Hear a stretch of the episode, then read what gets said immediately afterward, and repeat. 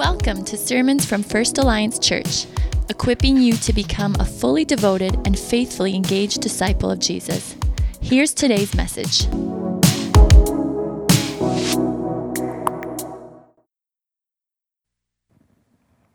So, when I was in high school, I used to work for the city of Toronto as a lifeguard and swim instructor. And in some of the younger classes that I would teach, there was this activity that we would do with the children in order to get them used to deeper water. So we would put life jackets on them, and uh, we would go to the middle of the shallow end, uh, you know, where it's about waist deep on me, but for them, if they jumped in, they'd be over their, in over their heads. But they've got life jackets on, and so you line them up on the edge of the pool, and I'm standing in the water, and I get them to jump into my arms and I catch them as they, as they hit the water. Now, some kids, they're, they're just totally confident and they jump right in. They're having a great time.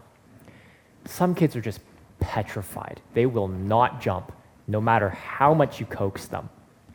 Doesn't matter that they're wearing a life jacket. Doesn't matter that they've seen me, they've seen their other classmates jumping in, they've seen me catch them. They're just terrified. And, you know, at first I didn't understand why until I realized that it was an issue of faith. The faith in their life jacket and faith in their instructor. Because they didn't really know me. I, you know, I'm not their parent. They didn't know whether or not to trust me. And so in the, in the passage that Angela just read for us, Jesus' encounter with, here with the lepers teaches us two important things about faith. First, that it's not the amount of faith that matters so much as the object of your faith. And second, that faith demands action. So before we continue to unpack this passage, let's just invite the Holy Spirit here with us to be with me as I preach this, preach from the Word, and also to be with you as you hear it and take it in. So, Holy Spirit, we thank you that you you are here with us. We ask that you would bless the preaching of your word, and we ask that you would illuminate it to us, make it clear to us, help us to understand it, apply it to our hearts, so that we may be more like Jesus. We ask this in his name. Amen. So, there are a couple pieces of cultural background that you need to know in order to fully understand this encounter. We need to understand about lepers, and we need to understand something about the relationship between the Jews and the Samaritans. But first, about lepers. Jewish law about leprosy goes way back to Old Testament times, in Leviticus 13 and 14. It's a long, de- it's a long detailed chapter, or set of chapters, but I'll summarize it for you. Basically, if you started developing symptoms of leprosy, you had to go show yourself to the priest and the priest would inspect you. And if he confirmed that you were showing signs of leprosy, then he would put you in quarantine for seven days. And at the end of those seven days, he would inspect you again. And if there was no change, he'd put you in quarantine again for another seven days, so for a total of 14 days. If at the end of the 14 day quarantine, the leprosy was starting to grow worse, at that point, the priest would declare you ceremonially unclean on account of a, de- a, a defiling skin disease. R.K. Harrison, in his commentary on Leviticus, says that this was basically living death for the lepers. Because what happened, what Leviticus 13 prescribes, is that anyone with such a defiling disease must wear torn clothes, let their hair be unkempt, cover the lower part of their face, and cry out, Unclean, unclean. And as long as they have the disease, they remain unclean. They must live alone. They must live outside the camp. This was living death because they were cut off from their community, possibly for the rest of their lives. Most of all, the leper would be cut off from spiritual fellowship with the covenant people, and in a real sense, would be cut off without hope and without God in the world. The Old Testament often, but not always, would associate the appearance of leprosy with God's punishment for sinful behavior. So, for example, Moses' sister Miriam when she tried to uh, rebel against his authority, or Elisha's servant Gehazi um, or King Uzziah. And so, as a consequence, lepers were not treated that well by their own people because sometimes their own people would assume that you got leprosy because you had sinned somehow. It was possible to recover from leprosy, and Leviticus 14 would lay out detailed instructions involving going seeing the priest for an inspection and making some sacrifices. Okay, so that's leprosy. So now we need to know about Jews and Samaritans. Now, those of you who have been following Jesus for many years know that Jews and Samaritans did not get along. The origins of the Samaritans are not entirely clear, but the most probable explanation is that they were descended from the remnants of the Israelites who were left over when the Assyrians conquered Israel, sent Israel into exile, and then resettled people from other parts of their empires in the Israelite lands. Those settlers intermarried with the remnant of Israel, uh, they adopted the local faith, and from them came the Samaritans. Now, the Samaritans had a bit of a different faith than the Jews. The Samaritans only believed that the first five books of the Bible were divinely inspired Genesis, Exodus, Leviticus, Numbers, and Deuteronomy. And they believed that the proper place to worship God was on Mount Gerizim and not Jerusalem. So this creates a theological rift between the Jews and the Samaritans, and it grows into open hostility in the first century BC when the Jews actually go and destroy the Samaritan temple on Mount Gerizim. And in turn, a group of Samaritans desecrate the Jerusalem temple by scattering human bones in it on the Passover. So by Jesus' day, you know, the animosity between these two groups is such that intermarriage is forbidden, social interaction is you know, greatly restricted. The term Samaritan is a term of contempt among the Jews, and in turn, the Samaritans will refuse to offer hospitality to Jews who are traveling towards Jerusalem. So now we see that in Jewish society, lepers are outcasts, Samaritans are outcasts, and a Samaritan leper would be doubly outcast. And it's into this situation of suffering that Jesus enters. So, the first thing that we can learn from this situation about faith is that it's not the amount of faith that you, have, but the object of your faith. Last Sunday, when Pastor Tim was preaching for us from Luke uh, 17, verses 1 to 10, you know, in Luke 5, or sorry, in verse 5, the apostles asked Jesus, increase our faith uh, because they, they, they felt that that would give them more ability to obey Jesus' commands. Jesus doesn't respond by granting them more faith. Instead, he responds by saying that even a minuscule amount of faith, as small as a mustard seed, it's tiny little seed, could do amazing things. The point being, as Pastor Tim pointed out, that it's not the amount of faith that's the issue. In today's passage, notice in verse 13 that the lepers cry out, Jesus, Master, have pity on us. I mean, how would they know who Jesus is? You have to remember that, you know, this is ancient times. This is, you know, all they had was messengers and word of mouth. It's not like the lepers could pull out their phones and Google Jesus and, you know, check out his reviews. Like, oh, okay, let's see. Um, he's got some mixed reviews here. Oh, there's an ex-leper here. It says gave him a raving review. But wait, oh, there's a hold on. There's a negative review here from a Simon the Pharisee says, healed on the Sabbath, zero out of 10 would recommend. Right? Like, they didn't have that, but what they did have was lots of word of mouth. Throughout Luke 4 to 6, we see that Jesus has been healing people left, right, and center, and people are coming from all over, from Jerusalem, Judea, Tyre and Sidon, Samaria, Galilee, and they're just following him around. And Jesus is just healing everybody. And the lepers know this. And so that's why they, and they know that he's got this power.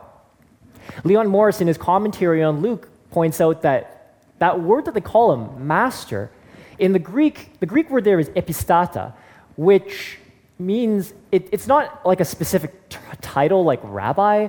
It's, it's more used to address anybody in authority. So the lepers, by calling him master, are recognizing that Jesus has this authority and that he has this power to heal. And in, as a result of putting their trust in the right person, they do receive healing. It's very important to put your trust in the right place. Uh, let me share with you this analogy from a sermon I heard a number of years ago. So imagine you're swimming at the beach on the ocean. Not Lake Ontario, because that water nasty. Like, okay, I've, I've only gone swimming in, in Lake Ontario once, just to say I'd done it. And the whole time, I'm swimming head up front crawl because I'm afraid that if I put my face in the water, I'm going to come out with a third eye or something. Anyways, so you're swimming at the beach in the ocean, and you know the water's cold, and it takes a lot of strength, and you're struggling, and all of a sudden you feel this cramp, and like oh no, and you know you're not going to be able to make it back to shore. So with all the last breath that you can muster up, you scream to the lifeguard, "Hey, throw me the anvil!" you have complete faith in the anvil. You just know that if you grab onto this dense, super hard, 300 pound hunk of iron, that it will float you to the surface and you'll be okay. Right? Wrong. A 300 pound iron anvil will sink like a rock and drag you down to your death. It doesn't matter how much faith you have if you put it in the wrong thing. A.W. Tozer, in his classic The Pursuit of God, wrote that faith is not in itself a meritorious act. The merit is in the one toward whom it is directed. Faith is a redirecting of our sight, a getting out of the focus of our own vision and getting God into focus. As I was studying this passage, the Holy Spirit convicted me of all the times that I've been relying on myself instead of focusing on God. And the Holy Spirit reminded me are you trusting in the anvil or are you trusting in the lifesaver? So, before we move on to the next part, I want to pause and lead us through a time of personal reflection. I want you to close your eyes and focus for a moment. Unless you're watching your kids, then you should definitely not close your eyes. Uh, but you can still reflect with us. I'm going to ask you some guiding questions, and I want you to be still and think about them and ask God to show you the answers. The first question is this What challenges are you facing right now where you need healing? I'm not just talking about physical health, although that's definitely important. Where are you not well? Where are you hurting? What brokenness or crises are you facing? Is it you know, in work, in your finances, in your relationships with other people? Is it sin in your life? Maybe it's mental health. Maybe you're struggling with depression, hopelessness. Take some time and reflect. The second question is who or what is the object of your faith? Are you relying on yourself and your abilities? Or are you truly dependent on God? Is the God you depend on an incomplete God that you picture in your mind? Maybe a distant God who can't or won't hear your prayers? Is it a weak God who could fix some problems but not others? Is it an angry God who doesn't care about your problems? Or is it the real, sovereign, all powerful, all knowing, compassionate, caring, triune God of the Bible? So we've looked at the cultural background about lepers and Samaritans. We've seen that it was important that these lepers placed their faith in Jesus specifically. But there's another really important thing to notice about this passage. Look at verses 15 and 19. Nine of the lepers go off to the priest with their healing and never come back. But one of them, when he saw he was healed, came back, praising God in a loud voice. He threw himself at Jesus' feet and thanked him. He was a Samaritan. Jesus asked, Were not all ten cleansed? Where are the other nine? Has no one returned to give praise to God except this foreigner? And he said to him, Rise and go. Your faith has made you well. John Calvin, in his commentary on this passage, observed that all 10 lepers were cleansed, but the Samaritan got something more. His faith made him well. In the original Greek text, there is a difference between those two words. In verses 14 and 17, where Luke says lepers were cleansed, that word cleansed comes from the Greek verb katharizo, which means to make clean or purify.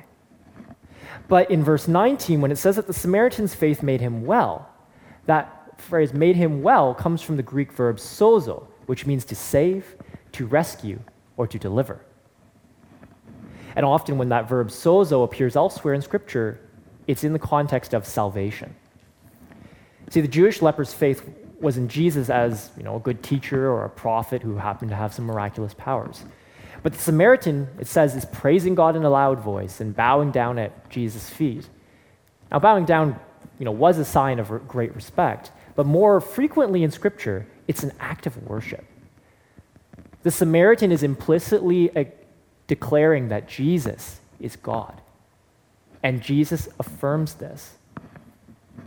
As a result, while all 10 lepers were cleansed, nine of them only got physical healing. Only one, the Samaritan, was truly made well because he came to know God personally. Let me be clear healing is important, and I believe that our compassionate God continues to heal today.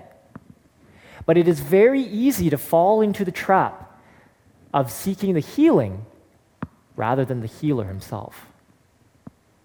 Because the fundamental nature of our problem, the fundamental nature of our brokenness as individuals and as a society, is the break in our relationship with God.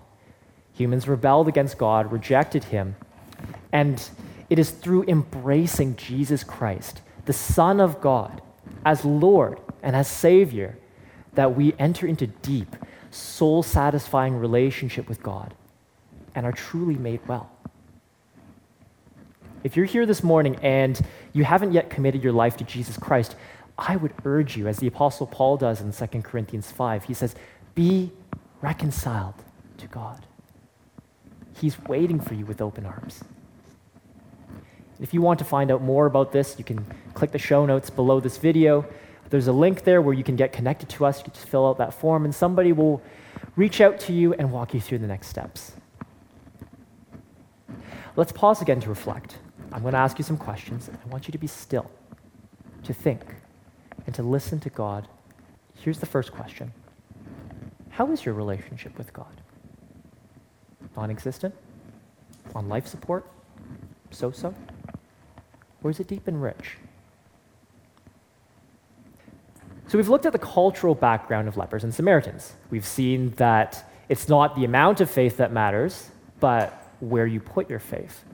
And we've seen that true wellness comes from knowing God personally. However, there's more to faith than just merely agreeing that God is trustworthy. Um, notice in verse 14 how Jesus responds to the leper's request. He doesn't, you know, when they ask him, Jesus, Master, have pity on us, he doesn't, you know, touch them, he doesn't pray over them, he doesn't put mud on their sores or wave his hands or anything like that. Um, he simply says, Go, show yourself to the priest. And now, if you'll remember what we talked about lepers in Leviticus 14. You don't show yourself to the priest unless you've already been healed of your leprosy. So the lepers must have been taken aback. I mean, this is like Jesus asking the paralytic man in Luke 5 to just get up and walk. Like, Jesus is testing their faith here. Because at the moment that he tells them, go see the priests, they still have the leprosy. They, they haven't been healed yet. He's asked, Jesus is asking them to step out in faith. And the lepers do. And verse 14 tells us that as they went, they were cleansed. Faith isn't just this intellectual or emotional agreement that God is trustworthy. Faith demands action. You have to put your money where your mouth is. And it is th- because it's through our participation with God that, we, that he exercises his power. what, do I mean by participate with God? Jerry Bridges, in his book, The Chase, gives a really good analogy. He says, Farmers work hard without knowing how things will turn out. A farmer plows his field, plants seeds, fertilizes, and gets rid of weeds that can kill healthy crops. But in the end, he completely depends on forces outside himself.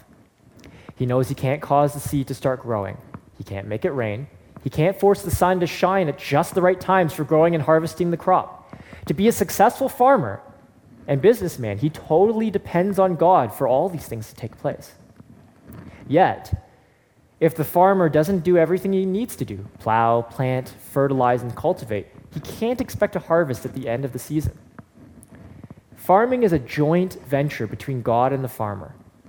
The farmer can't do what God must do and God won't do what the farmer is responsible for. We see from this analogy that participation with God is, it involves God's sovereign power and our action. It's not, it's not either or, it's both and.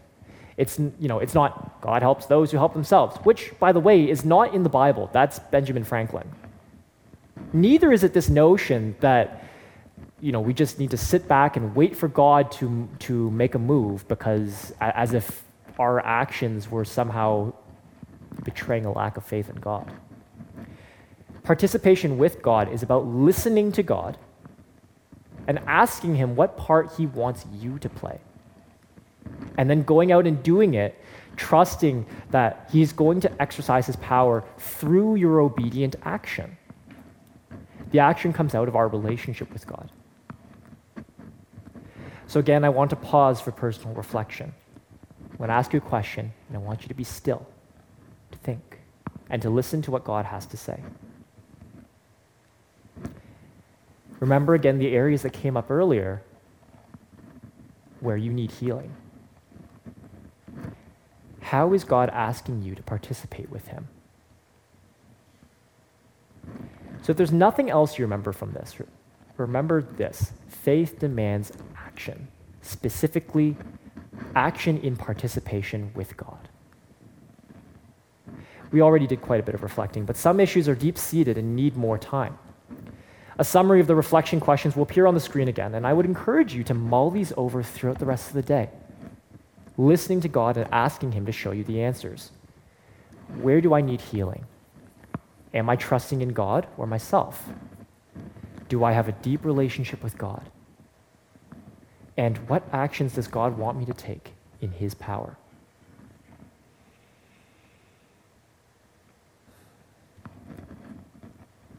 So, as we go into our weeks, I want to send you with a blessing.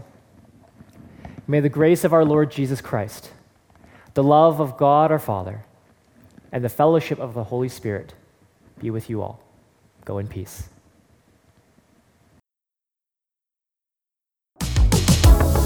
Thanks for listening to today's message. For more on us as a church and ways to connect, please visit us online at firstalliancechurch.org.